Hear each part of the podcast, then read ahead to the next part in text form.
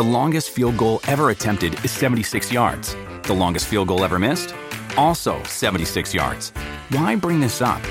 Because knowing your limits matters, both when you're kicking a field goal and when you gamble. Betting more than you're comfortable with is like trying a 70 yard field goal. It probably won't go well. So set a limit when you gamble and stick to it. Want more helpful tips like this? Go to keepitfunohio.com for games, quizzes, and lots of ways to keep your gambling from getting out of hand. Welcome to Hail Varsity Radio, the voice of Husker Nation. Insight, opinion, expertise, with the biggest and best names talking Nebraska across the state. Join the show on Twitter at Hail Varsity and at Schmitz underscore radio. Call in at 402-466-ESPN or 1-800-825-5865. Here's Chris Schmitz. Welcome to it Wednesdays here. It's a a Wednesday Big Ten Media Day edition of Hail Varsity Radio. As it's Elijah Herbal taking you through the show today. Chris Schmitz is on a plane headed back from Indianapolis as we speak. But never fear, Schmitz has left us a ton of great content as he's been working tirelessly all day for the past two days, getting interviews uh, getting just the, the, latest scoops from Big Ten Media Days, talking to some of the biggest personalities around. Schmitz has been doing all of the legwork, uh, so he gets a half day off today, kind of, as he flies back from Indianapolis. He'll be back in uh, studio for our show tomorrow on a Thursday. But I told you he's left us a lot of great stuff. Uh, got a ton of great stuff coming up today as we're going to start this show off here with some Husker talk. Uh, Garrett Nelson, we snuck in his interview at the end of yesterday's show, but it uh, it deserved a little bit of time in the spotlight. So we'll hear Garrett Nelson's interview yet again here. This first segment, only about four minutes long. Uh, so. Uh, nothing too strenuous in terms of the rewind. We'll also uh, hear what Trev had to say uh, to the media yesterday uh, as uh, Trev spent about nine minutes with the media and said some good things. We'll hear that in full here in this first segment. We'll also get caught up live with Hail Varsity's Mike Babcock as we'll get some of his reaction to what went down at Media Day yesterday. Is it really that big a deal that Scott Frost skipped through the opening monologue, decided to go straight to questions? We'll get Mike's take on that here in just a little bit. We'll hear from uh, Cade McNamara yet again today as uh, Cade uh, talked about how impressive the uh, the venue was in Nebraska. That's worth hearing again. So we'll hear from Cade a little bit later in hour two. We got Indiana tight end AJ Barner coming your way this hour though, as well as John Schmitz, Indiana's excuse me Minnesota's uh, starting center. Uh, Schmitz will be with us here at 4:50. No relation to Chris Schmitz. In the next hour, PJ Fleck, head coach of Minnesota. Uh, we also have Payton Thorne, the quarterback of Michigan State, and Jack Ebling, a multi time uh, Michigan Sports Writer of the Year award winner. Uh, he sat down with Schmitz, and we'll hear from that all before Cade McNamara, we'll wrap the show up. But here, before uh, I get too in the weeds about what we got coming up, let's hear from Garrett Nelson as uh, Garrett sat down with Schmitz yesterday morning, uh, really before the Big Ten Media Days got underway. This is about 8 o'clock yesterday morning. Uh, Garrett, kind enough to give us a little over three minutes of his time and sat down with Schmitz. He starts this conversation off by talking about what his expectations are for the year this year. As Garrett's really emerged into a, a leader, maybe the heart and soul of this team. And uh, here he is talking about what he expects from himself and from the team this season. Uh, the fantastic, you know, career, but I, I have a higher expectation for myself. Um, you know, I, I expect more myself. I want more for myself. So um, just improving on the, the season I've, I've had before. Um, and, and that summer was a big part of it. Um, had a really deep sit down talk with my dad. Um, truly t- taking these uh, was it nine months of spring and summer uh, before the fall and being truly professional about what you're doing and, and uh, planned out and thought out. Um, you know, not saying that I wasn't taking it seriously before, but uh, really honing on on every single detail of my life and my lifestyle, how uh, I become the best player I can be, the best leader I can be, the best teammate I can be. Garrett Nelson's with us here at Big Ten Media Days on KFOR Alpha Media, and that sit down that's that's uh, that's that's a grown up thing to do. Was it was it uh, a, a, difficult chat? Was it a, a chat that that you had with your dad that was refreshing? I mean, was it emotional? I mean, take us through the not necessarily the hmm. specifics, mm. but just the the details, I it, guess. It was all. I mean, my, my dad's my best friend, and he will never lie to me. Um, you know, he, he wants the best for me, and uh, you know, if having that hard conversation or you know, emotional conversation during that time that needed to happen, and, and it happened. Uh, you know, he, he always has my back, and I know that, uh, you know, forever. But um, you know, I, having his guidance and understanding where, where he came from as a Division One wrestler and uh, how I can improve and put some of those aspects of, of his life into my life, uh, uh you know, apply it to the football world and me as a teammate and as a leader. Garrett, where can this defense go in 2022? Uh, really solid defense last season. You lost some pieces. You've added some new faces. Mm-hmm. Yeah, uh, you know, putting on my shoulders personally, uh, I as when coaches say that we need one more sack, or um, you know, my expectations as, as a rush end and uh, everybody in the in the D line room to come over the walls and get that one more sack and get more turnovers and you know be more ferocious up front. Uh, just as a position group, that's what we want. But as a defense, it's, you know, like you said, we had a very solid defense last year, and, and building off of that block and understanding that's the standard now, and we can only go up from there um, that that's what you can expect. Garrett Nelson's with us here on KFOR. Garrett, a thought on uh, your unit on that defensive line, some new faces and, and some old faces. You specifically, Caleb Tannor, of course. Uh, Ochaun's in there.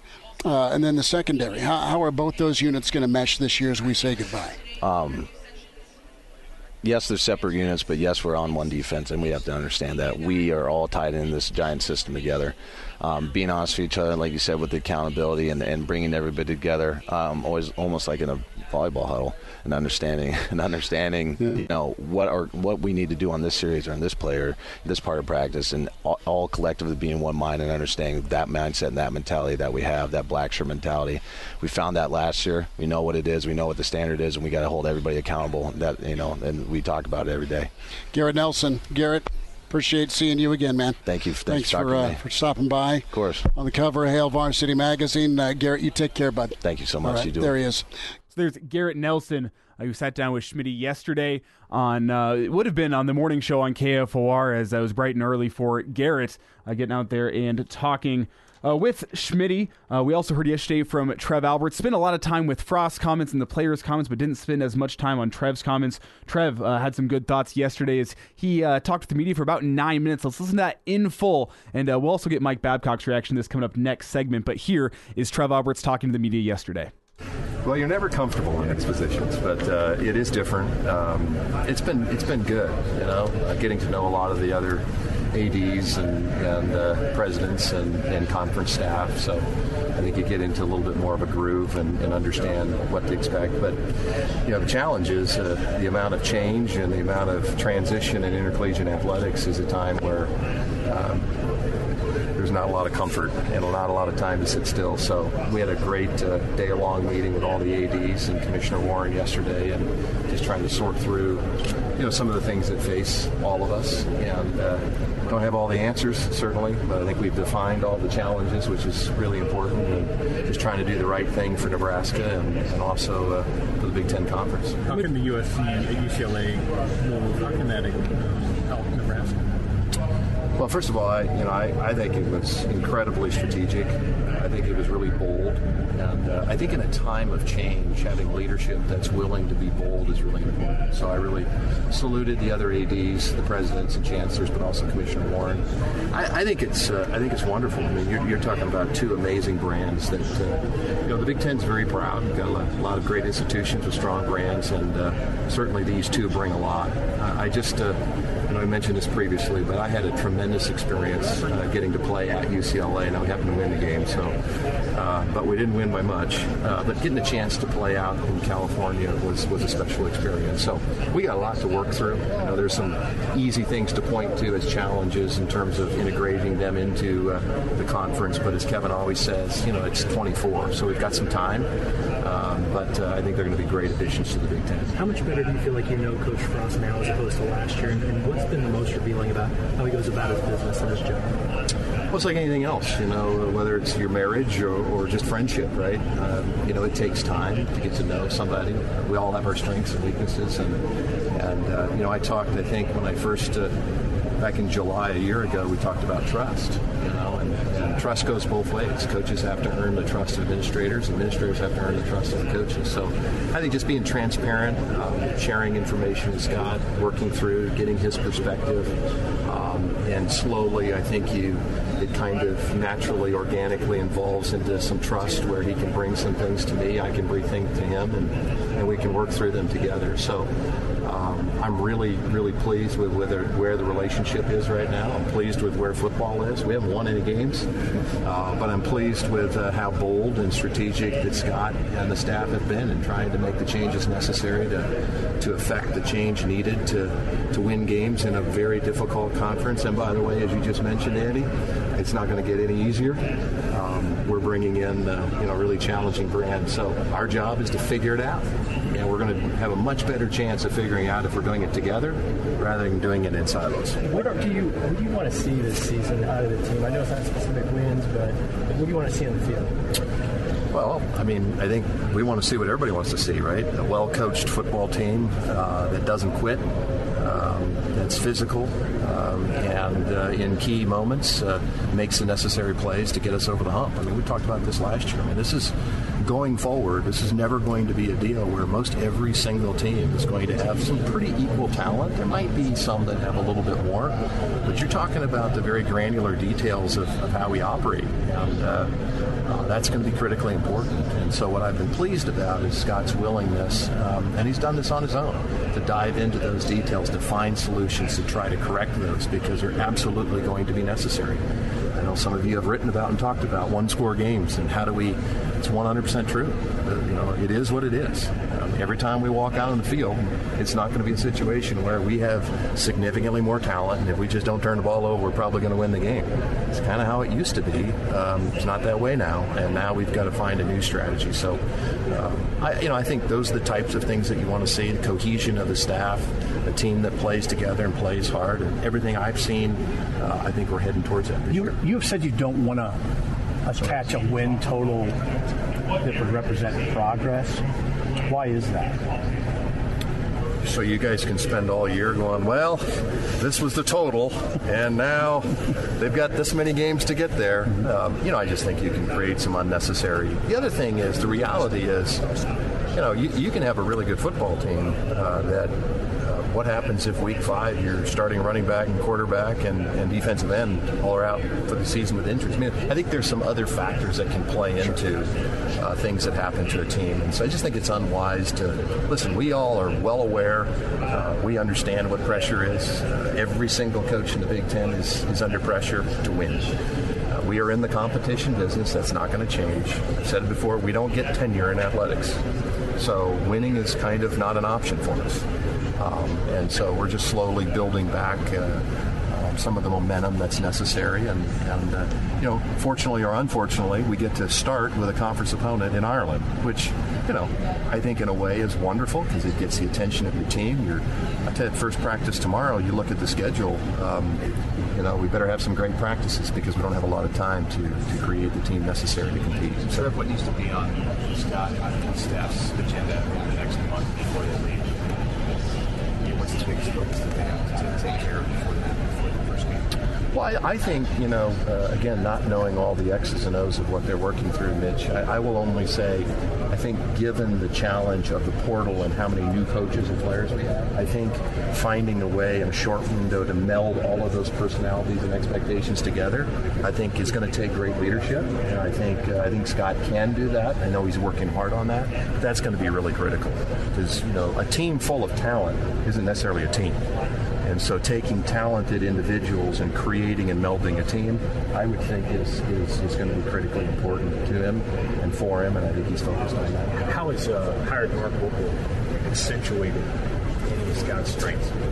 How have you seen him maybe be able to lean into some things he's good at? Well, you know, I think when you have uh, coaches like Mark and, and Mickey and, and some of the other coaches, I mean, you got to understand, they, they're bringing experiences to Nebraska, working for other head coaches or being a head coach himself or even NFL experience or working with different personalities of players that I think really can help Scott. It's just a broadening of your perspective.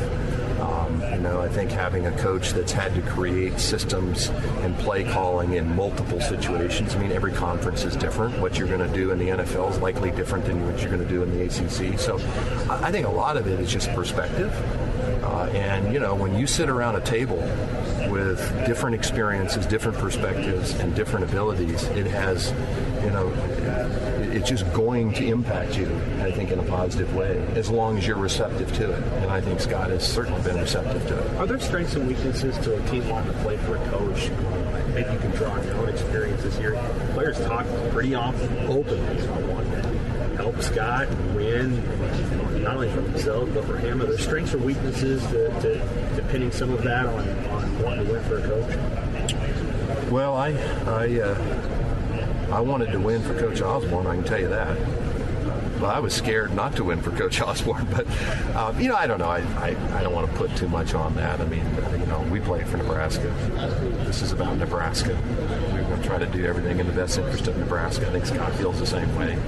Um, but I, you know, I do think the team is. Uh, uh, is is a close team right now. Again, we haven't played any games. Everybody feels pretty good right now. Um, everybody's undefeated, and uh, but I think it's important to take advantage of some of that cohesion that you're talking about. How much? I didn't answer that very well. I'm sorry. I didn't know how to answer. it. sorry. You asked too hard a question. Yeah. How much does the uh, sellout streak stress you out? And, and do you look at it any differently now as opposed to a year ago, especially with the fan survey and all that? It doesn't stress me out because I will tell you, as I mentioned before, sitting in the in the meetings, you know, yesterday with the ads. I mean, every one of the ads talks about our fan base, how incredible our fans are, and that experience when we go to Memorial Stadium. So it's really important to us. It's important to me. It's more reflective of the fans, and so we've got some work to do there. If we haven't done it already, I think we're going to be releasing some additional information about additional mini ticket packages. Where our team's doing everything they can. Uh, we want to keep that intact, uh, but we need to do our part on the field. You know, and we've got to have a product that people want to, to come and experience. So it's important to us. We're going to work as hard as we can to maintain it, uh, but we'll do it the right way.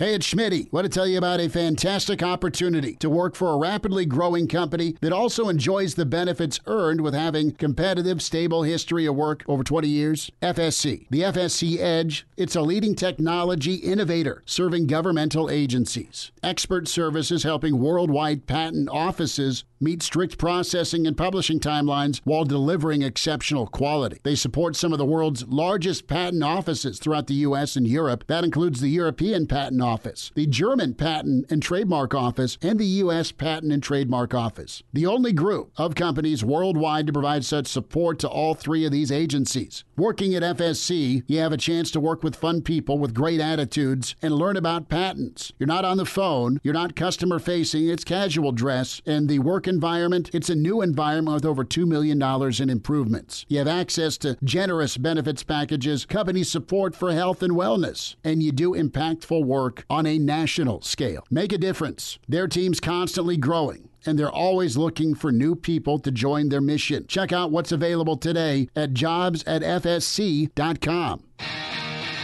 And we're back. Fellas, think we could listen to the radio listen? On Hail Varsity Radio, presented by the Nebraska Lottery. Yes! That's awesome!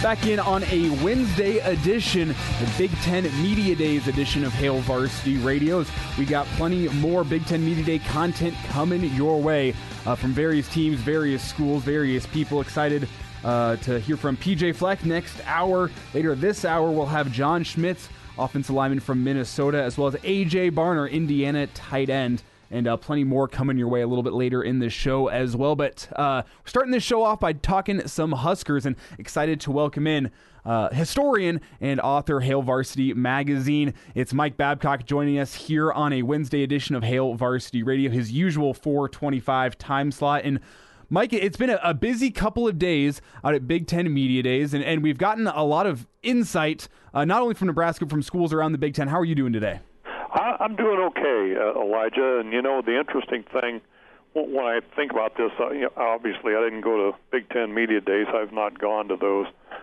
Um, I think maybe the first one, but um, you know, back in the day, they used to have the Big Eight Skywriters tour, where you'd spend ten days traveling around the conference, and you would actually get to know people, and you know, it, it was such, such a different thing.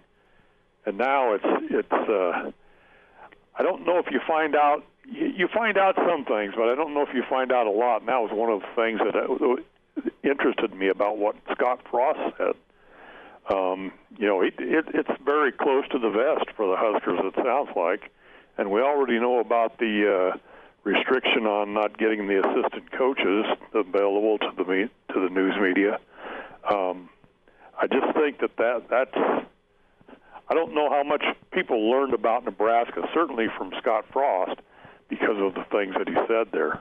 Well, Mike, before we get too deep into Nebraska, you got to tell me about this Big Eight tour. You can't just intro with that. Ten days on tour. Did you go visit all the schools in the Big Eight? Explain to me how that worked, real fast. Yeah, you. Uh, and the reason it was ten days is because we spent a couple of days in Colorado, a couple of days kind of catching up, and it, so it started in Kansas City. Um, we flew, and I don't remember.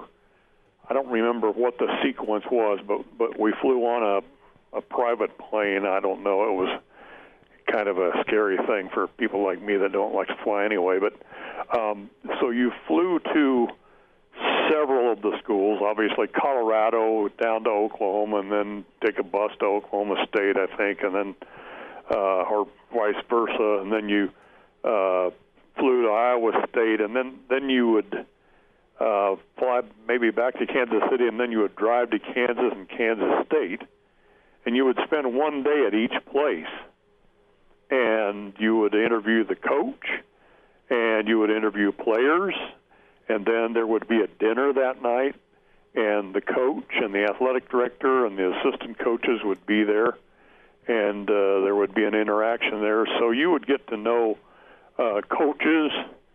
Um, you would get to know obviously sports information people on a very personal level. So um, over the course of time it was very comfortable. You know, like when you'd go on the road to conference games, you knew people. Um, it wasn't like it wasn't as distant as it is now. And uh, you know, yeah, the Big Eight Skywriters that was a big deal, and they always picked a Rookie of the Year, which you know some of it was uh, uh, if you were uh, if you like to. Uh, indulge a little bit and uh, after you got your stories filed and they had the dinner and so forth people went out and did a little drinking and so forth. But uh, if you were kind of a unimpressive person like me, you didn't do that kind of stuff. Mike Babcock's with us here, Hail Varsity Radio, and uh, Mike, let's get back into Big Ten media days. Uh, the, the, past couple of days, and, and, you were right with with Scott Frost keeping his cards close to his chest. Pat Fitzgerald even said as much yesterday, saying. Uh, if the Nebraska media wants to, to report any stories, he'd love to read everything they got because uh, they're just fishing for anything that they can get regarding what Nebraska's game plan might be come week zero. And uh, after a summer of thinking we, we might be getting closer to, to knowing what the offense is going to look like and knowing Mark Whipple is going to be calling plays, yesterday kind of brought us back down, maybe towards reality of, well, Mark Whipple is going to be calling the plays, but Scott Frost uh, he's still going to be in the car. He's going to be uh, maybe even a backseat driver of sorts. He's still going to be very involved with this offense. Yeah, that was interesting. He, described it as a fun collaboration, um, and I, you know, I, you know, from what I've read about Whipple and and so forth, uh, you know, he's kind of a uh, takes care of his own responsibilities, sort of thing. And Scott, you know, it doesn't obviously doesn't want to give away the offense completely to somebody, turn it over completely. So um, fun collaboration, I guess, is the way he wanted to describe it. We'll, we'll see how that is, but uh, yeah, I don't think we're going to have a very good sense of what that offense is going to look like, really, unless we take a look at what Whipple did, you know, at Pittsburgh or whatever, um, until Nebraska plays uh, plays in Ireland. And uh, you know, the one thing I guess we could say with some certainty is that uh, the quarterback job is Casey Thompson's to lose. I thought that was kind of an interesting comment. You know that uh, um, there wasn't necessarily going to be, you know, flip a coin kind of a thing going into into fall camp in, in terms of who the quarterback was. They were going to identify the quarterback, and the, and the other people were going to have to battle to try to unseat him. But but if things go as expected, you know that it, it's going to be Casey Thompson um, if he stays healthy. Um, I think that's that's pretty clear. You can you can conclude that, but you can't conclude much of anything else uh, as far as who's going to be in that uh, offense and what the offense is going to look like in in a very any detailed sense. Yeah, Mike, dare I say that we're leaving Big Ten Media Days with more questions than, than we had going in just because uh, of, of, I mean, there was uncertainty going in to, to, to be for sure, but like, you look at what he said about the offense and we can get into this here with, with the whole skipping the, uh, the, the opening monologue. It really just felt like a yeah. coach that didn't necessarily want to be there, didn't really want to give anything away, and and there's been a lot of reaction to that today. Do you think Scott Frost's uh, appearance and, and, how he acted at Big Ten Media Days, from skipping the opening statement and whatnot, do you think that's being overanalyzed today? Uh, no, I don't think so because uh, you know it was a little surprising. You know, do you have any make a statement? No, let's just go with the questions, kind of a thing. Uh, to me, it just reflects the obvious, which is he, he's under pressure to win, to be successful, however you want to define that. If that success is 500, success is seven and five, or eight and four, whatever it is, um, he's under pressure to do that. And, uh, and and so the way he's responded to that is let's play this thing close to the vest. You know, let's don't. It, it's kind of us against the world, and and the world includes pretty much everybody outside the team um, we're gonna we're gonna do some things but we're not gonna not gonna talk about it, and uh, you know it's gonna be a it's going to be a surprise for people. Obviously, there's some speculation because of, of the players that you have and and you know what their skill sets are and so forth. But uh, um, yeah, that to me it was just. I don't know if people went there thinking they were going to get answers to questions that they had, um, but uh, it, it didn't surprise me on that level. It didn't surprise me. It just kind of surprised me that you know he he didn't make an opening statement. He just said, "Let's ask the questions," and then when he asked the questions, you know, he needed to clarify a couple things. One of which was, "I'm not backing away from the offense. It's a fun collaboration kind of a thing." That was the the one thing that I that I really took away from that was, um, you know, he's still going to be involved in the offense, but there's a lot of responsibility um, you know, as we've talked before, Frank Solich found that out. I mean, he tried to do it and it didn't work. Um, coordinating his own offense. Tom Osborne was a unique person to be able to do that. So um, there are so many responsibilities as a head coach. You've got to you've got to take care of all of them.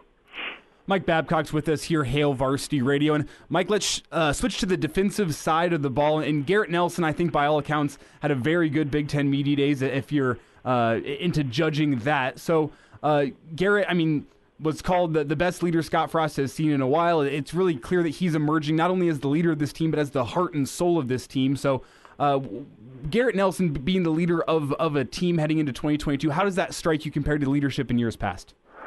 Well, you know, I think they've always had that kind of lead. You know, they've had good leadership, but when you know when when Scott Frost says he's as good a leader as there's been here in a long, in a while, you know that's pretty high praise. And I, you know, Travis uh, Vokolek uh, described him as a. I wrote it down. Heck of a competitor and also a psychopath. you know, when he, when he gets on the team, when he gets on the field, you know that's the way he plays. He's a hundred miles an hour all the time, and uh, you know the the one thing that uh, that Nelson said that uh, to me was impressive. It wasn't arrogant it wasn't arrogant in any way, shape, or form in the way he said it was.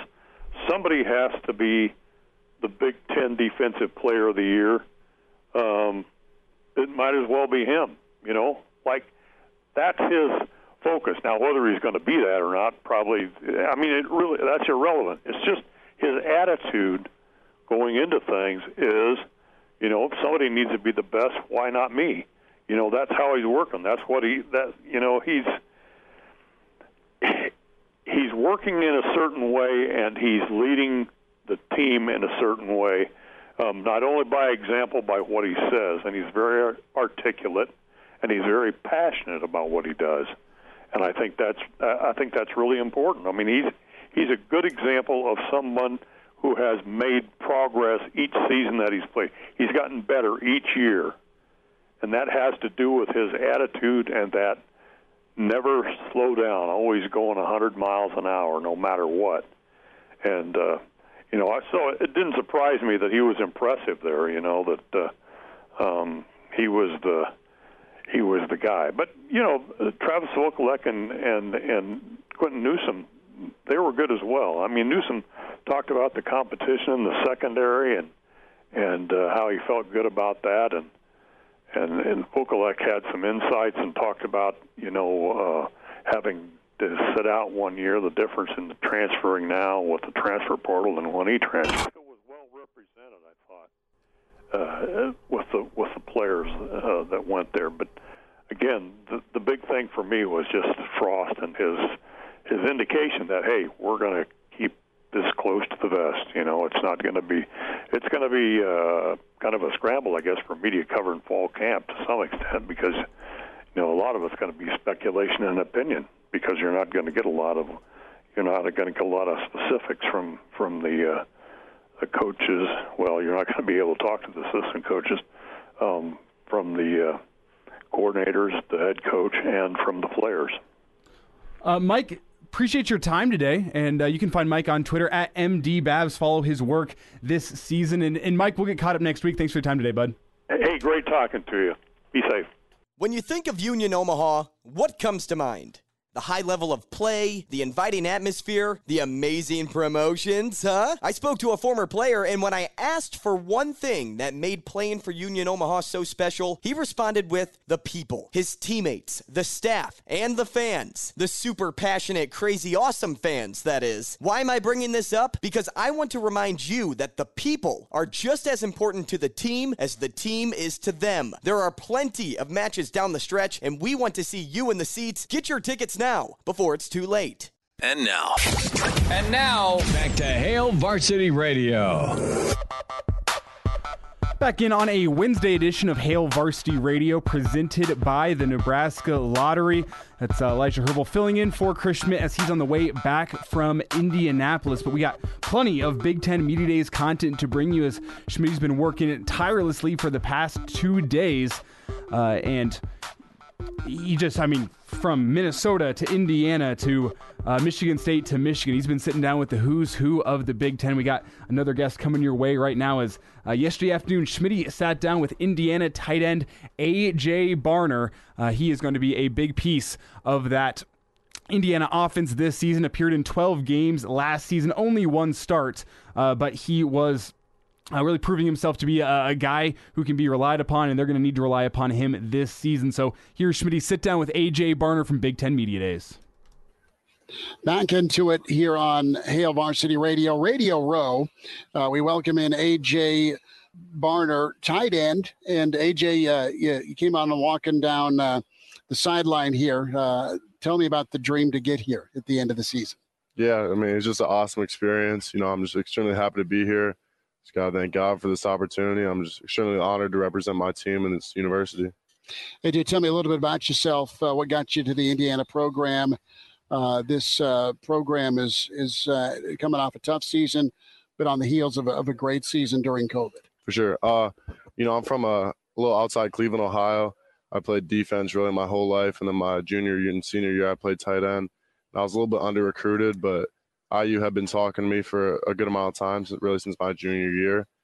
So uh, just the way things fell and the opportunities that I had, I had a couple other Big Ten schools and ACC schools reach out to me, but I just felt extremely comfortable with uh, Coach Allen's staff just because they had uh, recruited me since the start. AJ Barner, tight end, Indiana, with us, and I think of those uh, those matchup issue, wideout slash tight end hybrid guys that For have sure. come through Indiana. Uh, how does it uh, fit your game with with what the offense wants to do, and how have you continued to grow in this offense? Yeah, for sure. I just feel like I'm a guy that you know brings a lot of size and speed to the table, and anytime you bring another tight end in the game, the defense has to make a decision whether they're going to bring in a safety, a cornerback, or a linebacker, and whichever one they do, whether it's a, a secondary guy that might give us an advantage in the run game, or if it's a linebacker guy, then hopefully we can get a mismatch against him. So uh, either way, just I feel like I, I bring a lot of things to the table. Is there a, a defender that, that kind of comes to mind that is is tough on tight ends in the Big Ten because you nailed it. You, you've got the the linebacker, the safety option, and uh, you can mismatch that and get get uh, great coverage or be a little bit more physical on the run game at times. But are there some teams or some some players that makes it difficult for you? The hybrid defenders that come to your mind? Yeah, I mean, really, I mean, all teams in the Big Ten have great players all over the field, and I just feel like uh, whether it's a guy up front the, or or in the secondary, it's just kind of part of the position where you have to be prepared for maybe a guy that's, that has some weight on you to block him up front, or a guy with some speed on you. But I feel like just my preparation and going against guys like Cam Jones and Micah McFadden and, seeing how Peyton Hendershot worked. Mm-hmm. And, you know, he learned from Ian Thomas, who's a starting uh, tight end for the Carolina Panthers. So I feel like I've just had a lot, a lot of good preparation and really whatever they throw at me, I'll, I'll be ready for, and I'm, I'll, I'll be learning on the fly too. So I'm excited for it. Was it difficult or, or different for you to to flip from from defense to offense?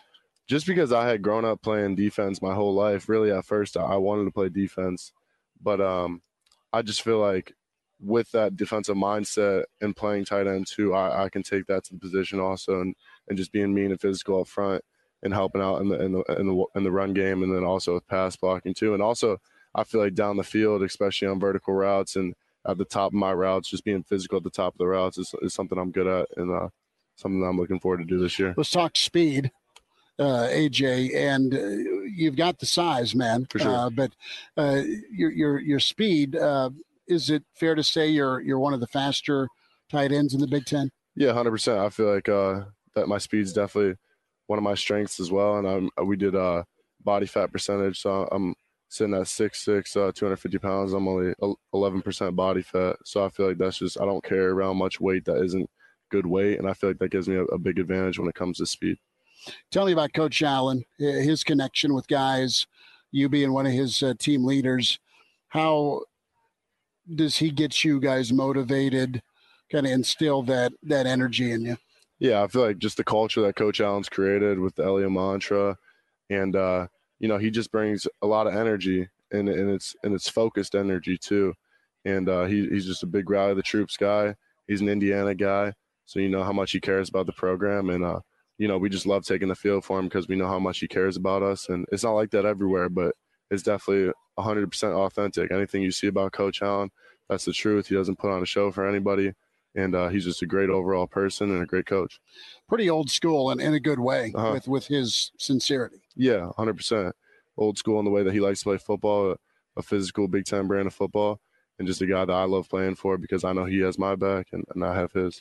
What's the outlook uh, on the offensive side? You're back. You're going to catch footballs. You're going to be making blocks. But talk to me about the quarterback setup, the run game, and, and how this offense that was just printing mm. points mm. two years ago. You put up points last year as well. Uh, but how how do you take an, another step from last season? Yeah, I feel like we got plenty of, of weapons. Really, I mean, uh, just guys kind of coming into their own, and then in the transfer portal, and then uh, uh, just some freshmen coming in too. But you know, at the running back position, we got Shaun Shivers from Auburn, which I'm, I'm sure you've seen the highlight of him. Yes, taking somebody's helmet off before. Uh, Josh from uh, UNC, Jaylin Lucas also back there, and then David Holloman and Trent. And so we have a bunch of guys back there that are ready to step up. And then in the receiver room, we got Cam Camper, a, really, really talented JUCO player who's got some length out there. And then Emery from uh, UNC also, who's played a lot of football. DJ, who unfortunately got hurt last year, but he he had a great season before that, so he's coming back. And then myself at tight end, and then the quarterback room too. We have a, plenty of solid options, and that and that's gonna be a competition going into camp. We got Bazelak from Missouri and and Tuttle, who's been here for a little while, and uh, Dexter Williams, who's also a, another one of my class, who's just a really talented player, and he's starting to you know figure it out in terms of just like all his reads because he's always had the the uh, mobility. So I feel like really whoever we go out there with, I'm I'm, I'm extremely confident, and uh, I'm just ready to take the field with them September second. Tight end for Indiana, AJ Barner with us here. Hail Varsity Radio. We're out of Lincoln. You guys come to Lincoln.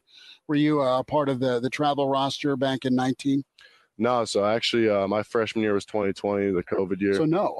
yeah. right. So uh, really, uh, I've only been here for two years. I'm a pretty young kid. I'm only 20 years old, um, but I'm, I'm excited to make the trip. Well, it'll be good to see you, man. Yes, Another uh, big-bodied tight end and sure. hybrid wideout for Indiana, yes, uh, putting up plays. Nice to meet you. Yes, sir. Appreciate Thanks for you. time. Yes, sir. So it's AJ Barner joining us on Hail Varsity Radio, and AJ, interesting cat in the fact that, that, that Chris Minson, that wide receiver tight end hybrid, not only did he play tight end last season, he also blocked a punt and returned a punt. So uh, they just had him doing a little bit of everything. He talked about the speed. He talked about the size. He's going to uh, going to be a guy that Indiana is relying upon uh, for the next couple years. So it's good uh, to get caught up with AJ Barner out at Big Ten Media Days. We'll get caught up with John Schmitz coming up after the break here. As we've had a good first hour. Garrett Nelson, we heard from him yet again uh, in the first segment today. We also had Mike Babcock joining us. That was AJ Barner. And uh, coming up next hour, we also have PJ Fleck, Payton Thorne. Jack Ebling, and more. As uh, we're getting, bringing you all the content we got from Big Ten Media Days. We'll continue after this with uh, Minnesota offensive lineman center John Schmitz joining us on Hail Varsity Radio. We're presented by the Nebraska Lottery. And now. And now, back to Hail Varsity Radio. One last time this hour, let's get caught up with John Schmitz, Minnesota offensive lineman. We did have some technical difficulties early in this one. They will be resolved after about the first minute, so bear through the first minute and uh, enjoy John Schmitz, Minnesota offensive lineman. Here in Big Ten Media Days, John Michael Schmitz is uh, sitting with us here from the Minnesota Golden Gophers, the starting center. Uh, John, it's good to spend time with you. Thanks for uh, popping by here at ESPN. So tell me about uh, Chicago. I am. I am yeah, born and raised in the south suburb of Chicago. Okay. About 30, 35 minutes from the city. Um, grew up a White Sox fan. Okay. So yeah, definitely love the, love the city. John Michael Schmitz, uh, center with us here on Hail Varsity Radio. He's uh, with the Gophers. Tell me uh, about uh, your introduction to Gopher football. And as you've kind of worked your way up and, and been an anchor on that line, what's what's the mentality? What's the culture like? Minnesota's had some incredible offensive line here the last several years. You had a, really, really great run Yeah. uh, at Minnesota.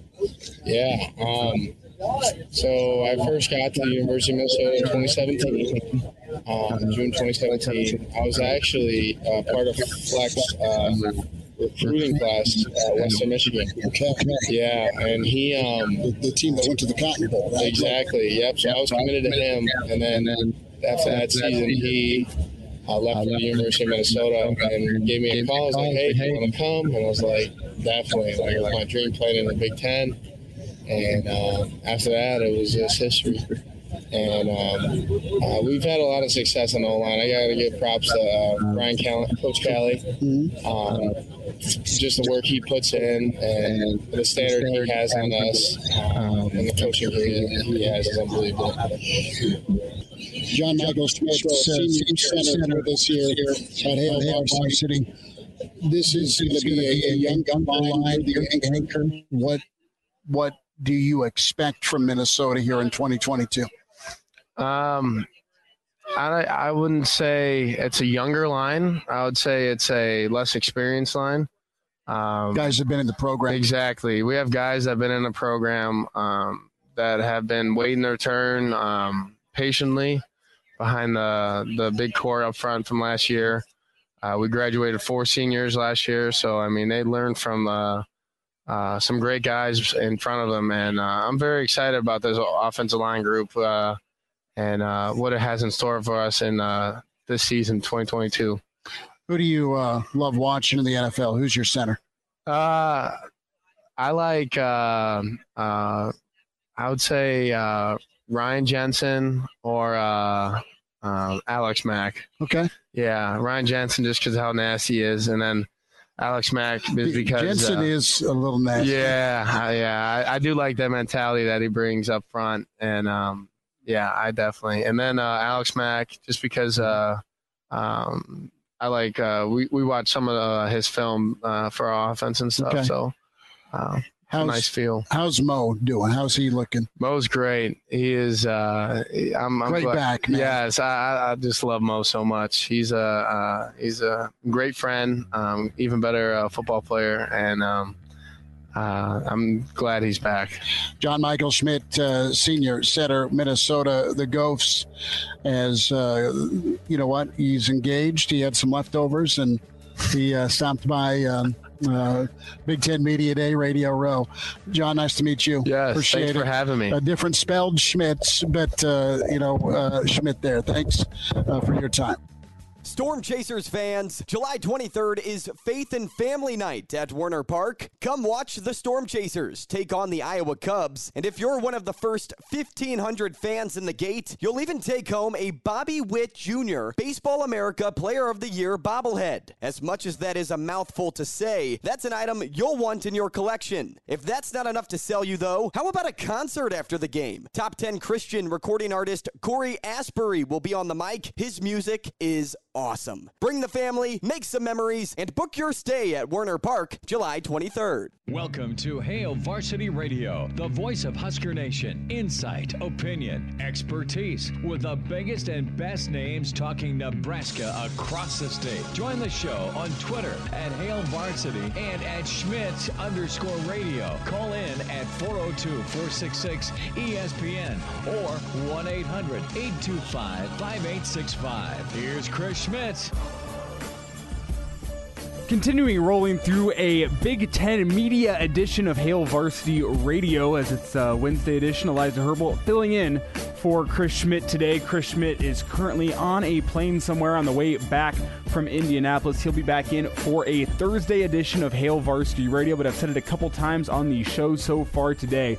He has left us plenty of content for the show today as he's been sitting down with the who's who of the Big Ten for the past couple of days talking with them. Yesterday, we heard from Barry Alvarez, Joel Klatt, Garrett Nelson, uh, and more. And uh, another good show uh, coming to you today as we're halfway through. Back in hour one, we heard from uh, Mike Babcock, who joined us live to give his reaction to uh, Nebraska's appearances at the Big Ten Media Days yesterday. And Mike's interview will be posted up shortly on ESPNLincoln.com. We also heard from AJ Barner and John Schmitz just now. And we're going to go from one gopher to another, from John Schmitz to the head coach, PJ Fleck. And uh, a big tip of the hat to the Doug and Daddy show out in Kearney as uh, Doug Duda sat down with PJ Fleck and uh, was gracious enough uh, to give us uh, permission to use this interview here on the show today, as PJ was a man that was in demand yesterday, and Doug got a chance to sit down with the head man out at Minnesota and uh, went about nine minutes with him. So enjoy as uh, Doug Duda sits down with PJ Fleck, head coach of Minnesota. Doug and Daddy show with one of our favorite times of the year. Get to catch up with a lot of great folks here at Big Ten Media Days. PJ Fleck, the head coach at Minnesota, obviously at the top of that list. And, uh, you know, he's already told us that we're wearing too much red today, Larry. Yeah, in the past, last year, we both got caught wearing maroon and gold. Literally. You, guys, you set yourselves up for that. That's Yeah. not me just expecting that. I, I just want to start with something that you don't know and you probably don't care about, but we all in the media make our predictions. And everybody said I'd been, you know, on the sauce too much. I got back. I said, when we come to media days, this is where I learn stuff. Somebody's better than a championship game. I said it didn't matter what happened on opening night, win or loss. I didn't know all the injuries were going to keep you back, and you were almost there with all of those injuries. How close were you last year? We were really close, you know, and uh, you know, I think when you kind of look at our team, you know, we might we not, might not be the deepest team or a developmental team. So when you kind of look at some of our best players, you know, a lot of the older guys we have, and you lose your you know All American tailback in the third quarter against Ohio State, and you know, I mean, he he's a hoss now. I mean, he's a workhorse. Next thing you know, you're down five, five tailbacks, and then you have four wideouts, you know, missing almost close to half the year apiece, and um, you know, we had to do what we had to do to find ways to win games, you know, and I think that's uh, a, of a program and a culture. I think that shows that you're, you're, you're finding ways to win no matter the circumstances that get thrown your way. We were close, you know, um, but uh, I feel like we got a lot of guys back who've contributed a ton, uh, who know how to win at a very high level, uh, who've been close before. Uh, but again, we, we've got to be the best team we possibly can be for us to be able to have a chance like that. Uh, there's so many good teams in the West this year, and I think everybody's going to be really good. And everybody talks about the West being up for grabs. Yeah, I, I suppose uh, because everybody's uh, kind of clumped together as far as the West goes. What does your offensive line look like? Yeah, coming back in. I mean, how? I mean, you've got. I mean, I've said it. I think the best tailback uh, in the conference for sure. You know, a good quarterback. Uh, your receivers are going to be healthy. What does your offensive line look like? Well, if you guys might know this, but a lot of the guys that started the game against you at Nebraska in 2020 are the guys that are actually playing now. A lot of people don't understand that those guys behind are guys that all had COVID. That and we had 30 plus guys Yeah. out that game, whatever it was, and that was like our second offensive line who are now older and now ready to step into tho- those roles. Uh, we got a few transfers. Uh, Quinn Carroll from Notre Dame, uh, who's a Minnesota that's back, who has three years left to play, and then Chuck Filiaga from Michigan, who was basically the sixth man last year for Michigan, who played a lot of football. We have one of the best centers in the country, um, arguably not uh, one of the best, if not the best. Uh, we have a left tackle by the name of Aireontae Ersery, who I think might be the best offensive lineman we've ever coached in 10 years. Um, and then Axel Ruschmeyer, who played a ton of football for us at left guard. And then G'day. We've got nine guys who pretty much played all Big Ten football. Um, but we're, we're losing 181 starts. I think that's what everybody kind of sees up front. And we're only replacing it with 35 starts. So everybody says, oh, well, they're O line. But um, we might have a chance to be more athletic than we've ever been uh, up front. And then, and you look at the defensive line, it's the same thing. I mean, we lost 67 starts. We replaced it with 26 starts. But the guys are really talented. We're longer, we're bigger, we're stronger, we're faster than we've ever been. It's just maybe we gain a little or we lose a little bit of experience where that's what training camp's for. Build that experience. Especially at the beginning of the year, build it more, and then hopefully. This is the running back room. We know you've got Mo. About how deep is, is that room? Yeah, then you look at Trey Potts, who basically filled in for Mo until he got hurt, and he's back, and he's been medically cleared by all the. He has a lot of medical team that's surrounding him, um, doctors and hospitals in Pittsburgh, our, our you know our uh, our hospital, and Dr. Nelson, who takes care of us. The Indiana Purdue people were absolutely unbelievable when he did get hurt at Purdue. A lot of people jumped in and, and really really helped him, and, and maybe even saved his career. So uh, I know he owes a lot of people. He'll he'll be ready to go in training camp here. Um, you got Bryce Williams back, who's played a lot of football for us, played against you guys at home uh, last year, and then came in January and shown us a ton of promise. So we've got we got four or five backs again, uh, uh, and a lot of familiar names, but Mohammed's obviously the highlight name of that group. Talking with Minnesota head football coach PJ Fleck here on the Doug and Daddy Show. Doug Doodle, Larry Baker. Just kind of following up on a couple of things that Larry asked you. Are you surprised Mo came back? What went into that? There was a lot that went into that decision. Um, you know, Mo's very cerebral. He's going to think he does something. Um, you know, there was a lot of things um, because it, you know, then you have the debate. You're always going to be five eight, five eight, five eight. It doesn't matter if you're Achilles, you'll get it healed, you'll come back. Uh, he came, he didn't come back just for him. Uh, he came back for the team. He knew that once he got hurt. Listen, we're talking about the NIL got hurt. All of it went away, and, and that's unfortunate. But understands that. He understands what the real world's like, and um, he's more than just a tailback. He's an unbelievable person, and I think he wanted to be able to finish that off for him and his teammates um, because he's he's still going to be five eight. And that's not going to change him as a tailback.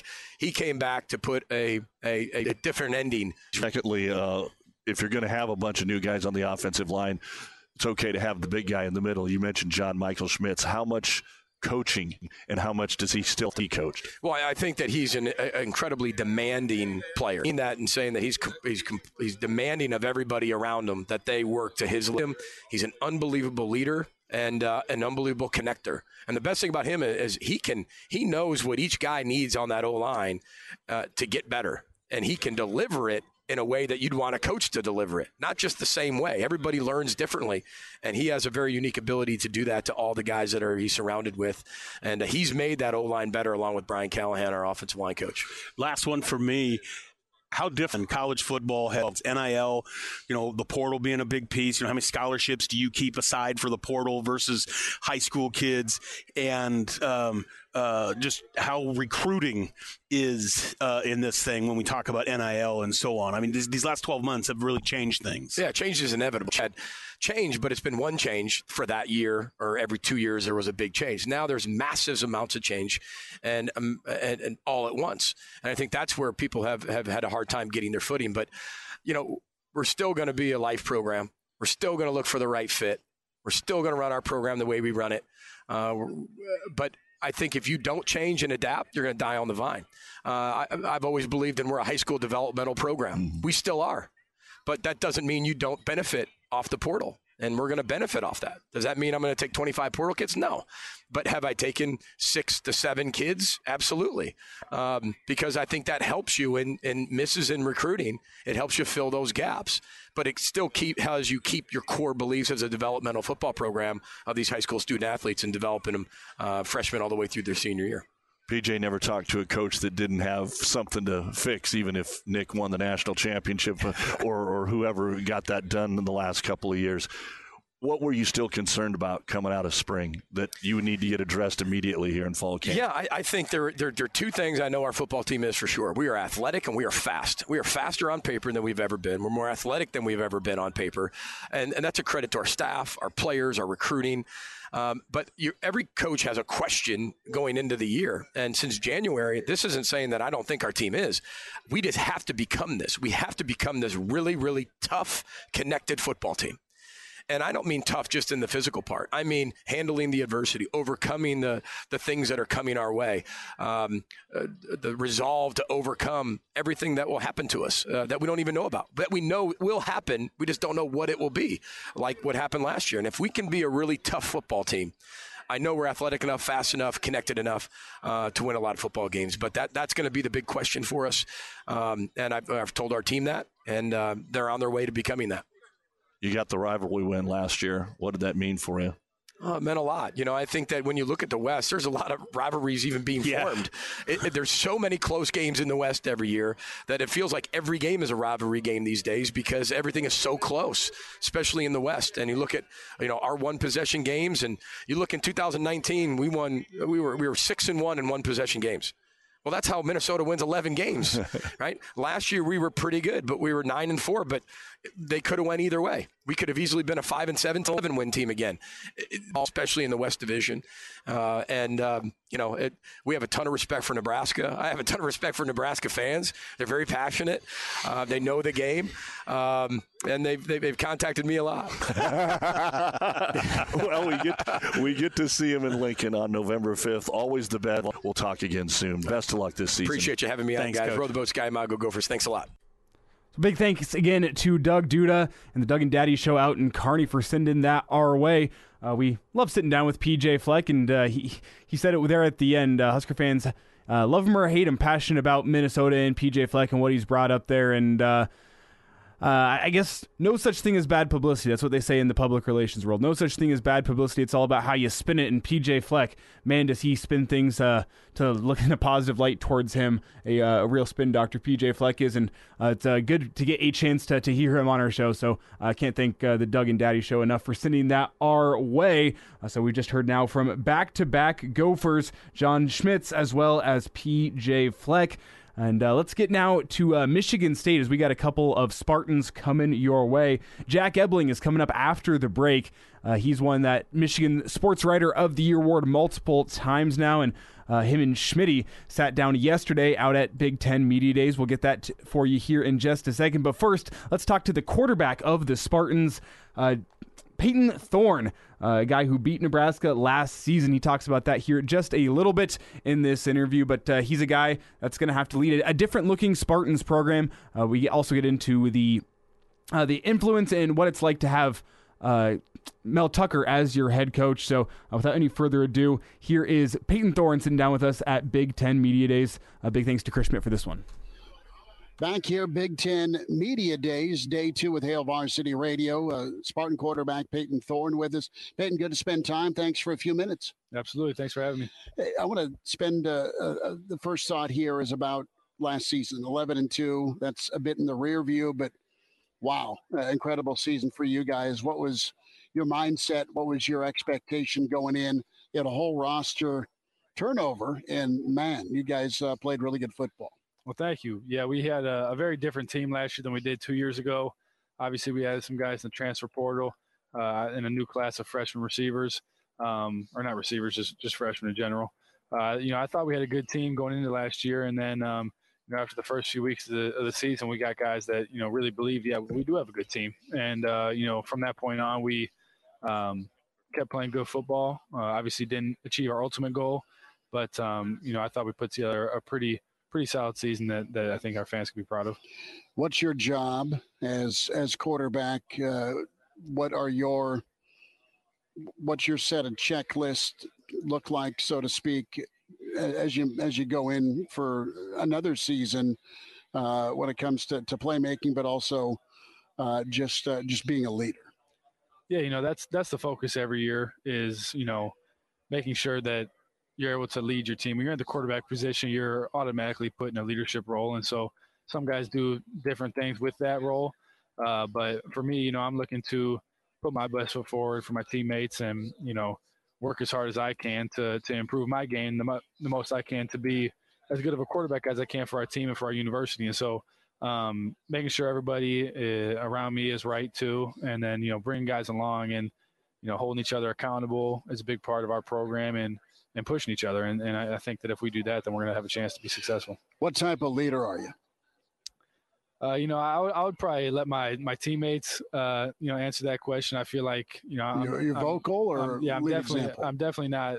I, you know, I don't think leading example is a thing. I don't, I don't think that that uh, you're a leader if you lead by example. I think that that is that's the price of admission. Uh, and if you are if you don't lead by example, then you know you, you, there's nowhere to start for you. You know, Mm-hmm. and so I, I don't think leading by example is a thing. That's an expectation, and so um, you have to hold guys accountable. You have to push you hold yourself accountable for sure. And then um, you know, there's a lot of other things that go along with it. But you know, I, I feel like I'm a vocal leader. I feel like I'm you know I'm not afraid to speak. Um, I'm not afraid to challenge guys, and you know, that all comes back to relationships and being close with your teammates and being able to being able to get on somebody because if you don't truly know a guy and you don't have a relationship with him then if you are just screaming your head off at him then nobody's going to listen to you so um, that's a, that's a big part of it as well Payton Thorne with us. Last question, Payton, and it's wonderful to have you on. Uh, go back to the Nebraska game and uh, finding a way to, to to get that victory. yeah, you know, that was a you know a big game for us to to come out of that with a win. Uh, we were at home offensively. We really struggled. Uh, you know, I did not play my best at all. Uh, Nebraska has a had a good defense, and um, you know they challenged us, and our defense stepped up and played an amazing game, and ended up, uh, you know, being a huge part of the reason we won. And so. Um, we made plays when it mattered, and we ended up coming out of there with a win. And at the end of the day, that's all that matters is that uh, that we got out of there in the right in the win column. Payton, nice to meet you. Best Nice of luck you. in 2022. Appreciate that. Good stuff there from Payton Thorne out at Big Ten Media Days. Uh, we'll hear Chris Schmitz's interview with Jack Ebling coming your way after the break. It's Hail Varsity Radio. We're presented by the Nebraska Lottery. Like what you hear? High quality radio and podcasts are just part of what we do at Hail Varsity. I'm Brandon Vogel, managing editor. I wanted to offer listeners of the Hail Varsity Radio Show podcast $10 off the price of an annual subscription. That means that you can get everything we do 10 issues of our monthly magazine, our annual football yearbook, and all of the premium content we produce at hailvarsity.com. Just go to hailvarsity.com slash subscribe and enter the promo code GBR for $10 off a full year of Hail Varsity. That's hailvarsity.com slash subscribe, promo code GBR. And now. And now, back to Hail Varsity Radio. Back in at Hail Varsity Radio. We're here at Lucas Oil Stadium. And uh, Big Ten Media Days, Jack Ebling, my fast friend from Winston-Salem, sir. Good to see you. He covers Michigan State, six-time Michigan uh, Sports Personality of the Year. And uh, how's how's Indy treated you? Did you get to uh, St. Elmo's last night? I I got in too late. I hope you had enough shrimp for him. You, me, and Costanza. We left at 4:30 this morning. Oh no! So uh, we just cruised in, but it's always a pleasure to be on with the hardest working man in Big Ten. Well, you're you're the best, Jack. I appreciate you. It's been interesting. Not a not a ton of, of Yeah. insight for for Nebraska. Trev was was good though. It's Yeah.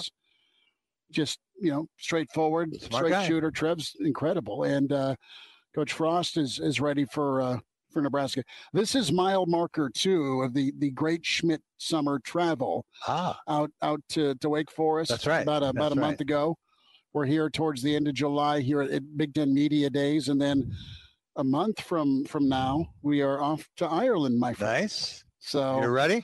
I, you know, I, we we have hotel and, and everything handled. So yeah, I, I just wonder. Seems more German than Irish. Very much so. Yes, but uh, Watsick or Andrews is my my my wife's mom's maiden name. So. Okay, okay. But she's staying home. So, Ah, okay.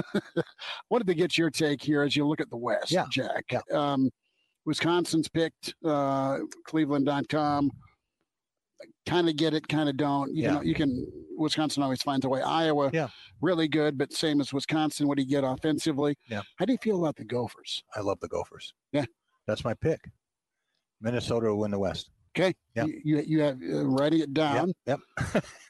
but no, uh, the, the the question mark, and I was talking to, to their center Schmitz, yeah, South Chicago kid.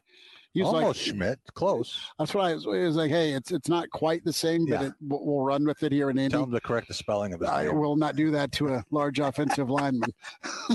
We're he was sitting next to me like you are, so I wasn't going to do that. But uh, no, he, he's like, look, we're, we're not we're not young. Guys have been in the program. We're just inexperienced. Yeah. I'll tell you what, Minnesota seems to do pretty well when they have inexperience. They find way they find a way to get better as the year goes on.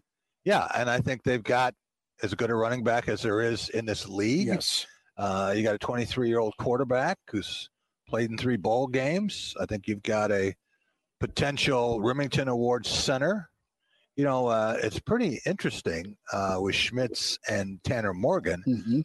Those guys had both committed to Western Michigan to play for PJ. That's what that's what uh, Schmitz was saying, Yeah. and then PJ's like, "No, I'm taking you to the Big Ten," and they're they're thrilled to Yeah. to, Yeah. to to go from the MAC, really good league, Yeah. but to the Big Ten. Yes, and uh, I think that that is a team to watch. They got some tricky spots on the schedule, but uh, I like their chances. Uh, I'm not sold on Wisconsin. I'm not sold on Iowa, although I think Jack Campbell's going to be the defensive player of the year in the conference. I think yeah, Campbell. I I hope he comes by Radio Row. Incredible linebacker. Yeah. But Iowa's schedule is not as fun this year. No. That's the thing. Nebraska's schedule lightens up just a bit. Yeah. Um, let's talk Sparty. I know Mel and the crew going to be here tomorrow. Yeah.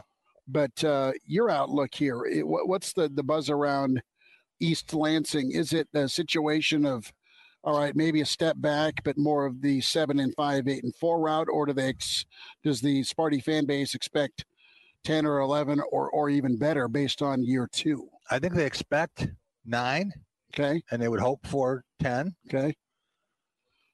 Vegas doesn't agree, No. obviously. You know, you're talking about seven and a half. So there'll be a lot of money coming from Michigan, uh, at least mid Michigan, on Michigan State. But here's what happened last year, Chris.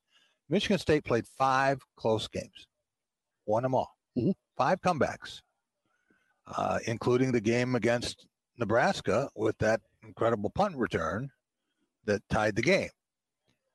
Nebraska played, uh, I think, at least six close games and lost them all, right? Yeah. Did it lose It- six it- close games? At least six. Yeah. I mean, uh, And they were all one possession? they were all the only one. The only game that was not one possession was Ohio State, and it was nine.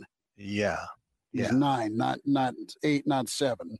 But when you have, uh, you know, um, a guy who can get some things done now, I'm I'm looking at Nebraska being much improved. Mm-hmm. I'm I'm really curious uh, what's going to happen with Martinez at Kansas State. I think he'll do really well down there. I think he'll do eight or nine wins down there, and they'll be right in the thick of it because he'll just have a running game. He won't have to do it all, and and that's that's the biggest thing for me at quarterback is, you know, with Frost and Whipple, that dynamic. How much will Scott stay? Uh, I don't want to say out of it, but but off to the periphery. Yeah. Uh, and let Whipple do his thing. And then what do you get from Casey Thompson? Do you get chemistry and leadership and buy-in right. from his peers? I mean, and, and you know this, uh, Michigan State did uh, with Yes. uh, with with the guys they brought in on top of who they had there. I mean, that's it's not an easy mesh, and, and Mel pulled it off. But Mel's Mel's ready for the next wave of college football, uh, Yeah, Jack, yeah. because it is going to be free agency and it is going to be uh, about projecting and and developing. I mean, uh, Mel's Mel's, Very pre- Mel's, adaptable. Mel's pretty good. Yeah. Mel's when you not- go from two wins to. 11, Oh yeah. that doesn't happen very But often. but your two wins. I mean, your your one your- one of his two wins in the COVID year, his first year there, you whacked an unbeaten Northwestern. Yeah. So he he gets his guys ready for the for the winnable games, but it seems like Mel gets his guys ready for the big games, and there's not a lot of drop off. I know uh, last year Purdue was a little bit of a surprise, but um, Purdue did that to Iowa. So uh, Sparty though an 11 and two run, and then you had the Michigan game was incredible. who is Minnesota's, uh, excuse me, uh, who is Nebraska's number one rival? in the league here, Yeah, yeah. I would tell you Oklahoma. I'm just Yeah, kidding. right, right. oh, I, yeah, I think it's Iowa. I think it's got to be Iowa. Okay. I think it's Iowa, and it used to feel, or you want to believe it was Wisconsin because Yeah. of the the Alvarez connection with Nebraska. But I think it's Iowa, Wisconsin, and I think there's a monster dislike or annoyance for Fleck by a lot of the Nebraska fans, and then it. uh, But I also think you know how knowledgeable Nebraska Yeah. fans are. Jack, they they respect the hell out of him. I mean, he has won three straight against Nebraska, and he's done it with who- are these guys beating Nebraska? That's that's that's a lot of this with you look at the development that goes on in the league, and that's what that's what uh, D'Antonio was so great at do it with Michigan State. Yeah, yeah, absolutely. Yeah. Jack, tell me uh, a thought here as we move forward uh, and say goodbye. Is is Michigan State going to be able to to keep this run going against Michigan? how does that how does that interstate battle uh, project out here? Not just uh, in football, but but you know, yeah, basketball too. I mean, both both of them. Can you both be good at the same time? Is my question. Yeah, uh, they were last year. They combined for 23 wins. They were 23 and four. Is that the norm though? No, no, it's not the norm. And for Michigan State, uh, won five of the last seven against Michigan at home and five of the last seven against Michigan on the road. So the record's been the same, um, five and two in at home and on the road. But when I asked you about Nebraska's biggest rival for Michigan State, it's a little bit like what Nebraska is if you combine the Iowa series with the Wisconsin or Minnesota series. I mean, the whole season for them, it's a little bit like Ohio State and Michigan. Mm-hmm. Sure, that that's a one game season. They practice for Michigan every day. Yes, they do. They need to. Yeah, and and and, and know, and, and, vice versa. To be honest, yeah. I mean, But it's going to be uh, fun to see. Payton Thorne is back, and uh, a year ago, nobody knew who the quarterback was going to be. They thought it might be Anthony Russo, a transfer from Temple. Uh, we still haven't seen him. Nobody knew who was going to carry the ball, and then the first play of the year, Kenneth Walker goes 75 yards, and uh, 19 touchdowns later, he wins the Walter Camp Award and uh, Doak Walker Award. did you go to the Miami game? Where did you? Yeah, I did. How I did. how big was? I mean, that was incredible. Yeah, was you had a, you had an unbeaten Hurricanes team. It's night game down there, and boom. What'd you what'd you make of Narduzzi's comments? I got to ask you that. That was last week. He's at Pitt now, Yeah. but he's a longtime Sparty. Yeah. he was lighting up Mark Whipple for being too stubborn and not running the football enough. Yeah, and uh, I don't know why he is uh, constantly looking back and trying to defend, but I guess people were on him saying, you know, you had your best team and you couldn't beat the third best team in the Big Ten, so he's got to find an excuse. He can't say, well, I did a bad job of coaching when I led 21 to 10. Mm-hmm. So he's going to say, well, you know, we didn't have our quarterback who was second in the Heisman race, all this stuff. Well, Michigan State didn't have Kenneth Walker. Kenneth Walker. So, Oh. you know, you can make that case too. but- 21 points to th- 30 points. We're talking what, Yeah. what, what, what each guys are worth. Michigan State and Georgia Mm-hmm. Were the only two teams in the country last year that beat two Power Five conference champs. Okay. So the Spartans don't have to be 11 and 2, but I think if they can do a few things, uh, fans are going to like it. They're going to like Mel Tucker. They already do. Uh, those who can get past a $95 million contract. Sure. Well, and that takes a little t- little getting used to, but welcome to the new normal. And, and Kirby Smart Yeah. says, "Thank you very much, Mel Tucker." Yeah. Not that Kirby doesn't have a title, but you get what I mean. It's it's exploded. Right. What's your projection here? Do we hear anything here before we pack up and go home with a TV deal? No. The Big Ten. No. No, but it won't be long, and I think it's going to be very, very close to a hundred million per school. Okay. That's So- that's very impressive. What uh, what's your pulse say? What's your magic eight ball say about the Irish? Uh, I think that there's so many things that point toward the Big Ten that knowing Notre Dame, it probably won't happen. That is, that But is you know, hey, they, they seem to think if they can get 75 million and autonomy, Notre Dame doesn't like to take orders it. No, they they they they want to be Yeah. treated special. Yes, and if it can do that, you know, give up a little bit of money, but be in a position where it can call its own shots. I just thought with Southern Cal coming into the league, that's such a long-standing rivalry, and Notre Dame always wants to travel. Well, now they're going to have a chance, and don't be surprised if at some point you don't get a Stanford uh, coming in or even Miami coming in. North Carolina is another team that I know the Big Ten would like. And uh, if you brought in four more and brought it to 20, you'd go coast to coast and really capture the TV markets that Kevin Warren keeps talking about. Absolutely. Jack Ebling with us, the drive. He's the host, six time Michigan sportscaster, sports person of the year, radio and print. Impressive. My dear friend from uh, Winston-Salem, we met and uh, we talked ball. Let's just meet here back the first week of December. How's that sound? That would be a wonderful thing. Little little Christmas uh, red and green for football fans. That would be ideal. And I hope by then I have enough energy when I can do a three hour morning show and a two hour afternoon show. Jack, you're too kind. Hello, listener. Hey, it's Chris Schmitz with Hail Varsity Radio, and I wanted to let you know about a special deal just for listeners of the Hail Varsity Radio Show podcast. We're offering $10 off the annual subscription price. That means that you can get everything we do 10 issues of our monthly magazine, our annual football yearbook, and all the premium content we produce at HailVarsity.com. Just go to HailVarsity.com backslash subscribe and enter in the promo code GBR for $10 off a full year of Hail Varsity. That's HailVarsity.com backslash subscribe, promo code GBR. And now. And now, back to Hail Varsity Radio. Back in on a Wednesday, let's hear once again from Michigan quarterback Cade McNamara. He's locked in a tight quarterback battle, and uh, what's going to be one of the stories of the Big Ten of fall camp. Uh, Michigan quarterback Cade McNamara coming off a great season. Uh, Schmitz got caught up with him yesterday. Cade, hey, thanks for making time today. Yeah, absolutely. Thanks how's for having me. how's the experience been? Did you guys get in uh, late last night or early this morning? Um, no, we took um, we took the flight this morning. Okay, so do you have to run off, or do you get a little steak and, and lobster tonight? Um, we are actually on a trip around the whole state of Michigan right now as a team, and you know, so you're kind of doing a, a whistle top steward uh, tour type deal. Um, a little bit. I, I think you know we weren't able to do it during COVID, but Sure. Coach Harbaugh, a part of you know getting recruited at Michigan is that you get the opportunity to visit um, really a remote location, a remote, really country.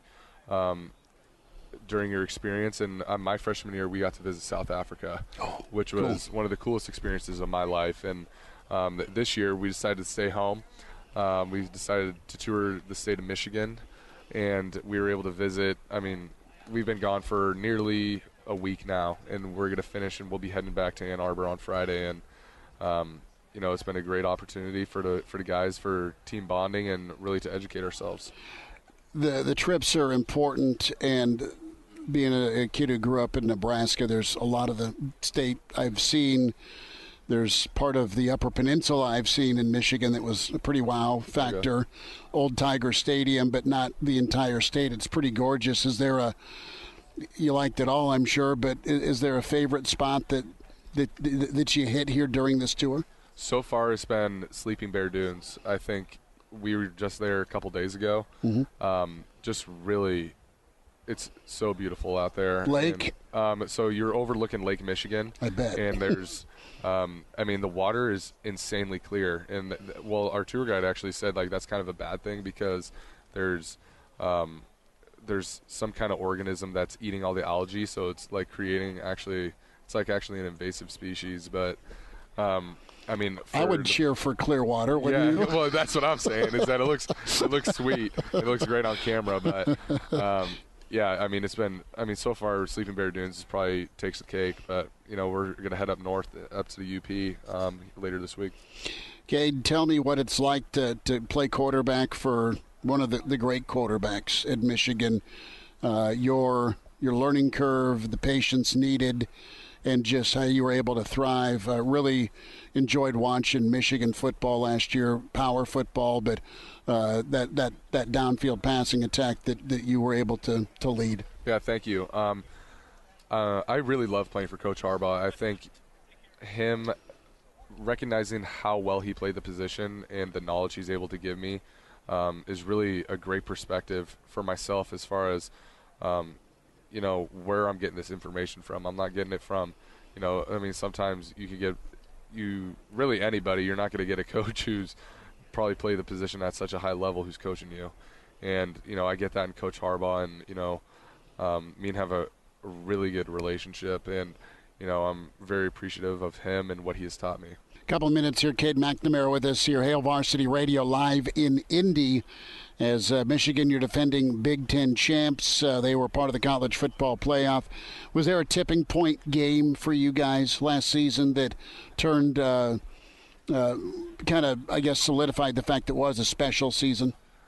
Yeah, if I'm gonna be honest, I think I think of two games. I really think of Wisconsin first, and then, I mean, the state of Nebraska second. I mean, the University of Nebraska right there. I think, you know, Wisconsin, um, for the majority of our team, was the first away game played with fans uh, for probably over 50% of our team. And um, we hadn't beaten Wisconsin at Wisconsin. I doesn't happen uh, uh, that like, often. Really, and I think it was like about 17 years. Um, and I think that was Coach Harbaugh's first time ever winning uh, an away game as an as a underdog, mm-hmm. which is which is crazy. And I mean, for us to not only do that for the first time and then, you know, come out with a W, but secondly, was the game against Nebraska was really the first time that we faced adversity.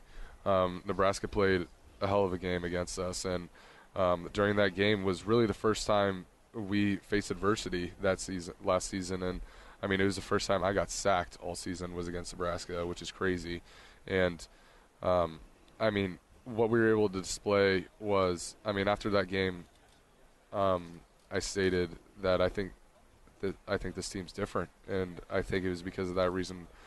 Um, the really because we were able to deal with adversity and to come out with a W when I think you know in a tough environment like that um, against a team who played us that well. Um, you know, in the past, I don't think we've come out with those W's. Cade, speak to that environment. I've covered the team a long time. What's it like to to navigate through that environment? Because that when it's loud and it's crazy and it's third and forever, those are those are moments that make or break and can either springboard or you know stop momentum. Right. Um, I say it. I say it every single time. I truly think the hardest place we I have ever played is Nebraska. I think that atmosphere, I believe, is a, a blackout um, at night um, in a tight game. It was the loudest stadium I've ever been in in my life, and I mean I couldn't even hear uh, my own cadence. It, it, was it was insane, and I think you know playing in an environment like that, um, it's extremely difficult, especially on the offensive side of the ball, um, as far as cadence and. Um, really, overall communication is difficult. I mean, you just eliminate one of your senses. So, I mean, I think that was a part of it too that made that such a monumental game for us last season was how difficult the atmosphere was and us coming out with a win. Um, I mean, it's a, I mean, it's a truly awesome place to play. Gata, were you headbanging or air guitaring at the end of the third quarter with uh, Thunderstruck, or were you just trying to, to talk to teammates? I was headbanging. I mean, we were all we were getting after it. I mean, you, you guys shut off the lights, and it was just it was just red out there, and you know both teams kind of started merging towards the middle of the field. Um, I mean, it was on from there, and it, it, it's a sweet place to play. I'll give you guys that. Uh, Cade McNamara with us, Michigan quarterback, Hail Varsity Radio, from the the win in Lincoln to the uh, the Ohio State win. I mean, it was throwback Ohio State, Michigan. It's snowing, it's cold, it's blustery, uh, and uh, you guys uh, did some work. Uh, I had watched Michigan and noticed, you know, once Har- Harbaugh got to town, I mean, you guys are super physical, but you really showed how physical you were on both sides of the football against a team uh, most of the league's been chasing. Yeah, absolutely, and I think that was such a big part of you know why we won that game was I mean it was one up front, plain and simple. Um, whether it's Aidan Hutchinson in that defensive front getting to CJ or um, it was RO line just really dominating the line of scrimmage and you know H2 running the ball right behind mm-hmm. them. I think. Um, I mean, the game was one up front, and I mean when you win the line of scrimmage, it's very tough to come back from that. So where's where's Michigan sit right now from a okay, great year. You stack on top of that, you're a, a returning starter, a leader in a position of leadership. You lost a ton on the defensive side. How does 2022 look as we wrap up here? Um, I mean, I think, you know, 2020, 2021 was, you know, a really great season for us.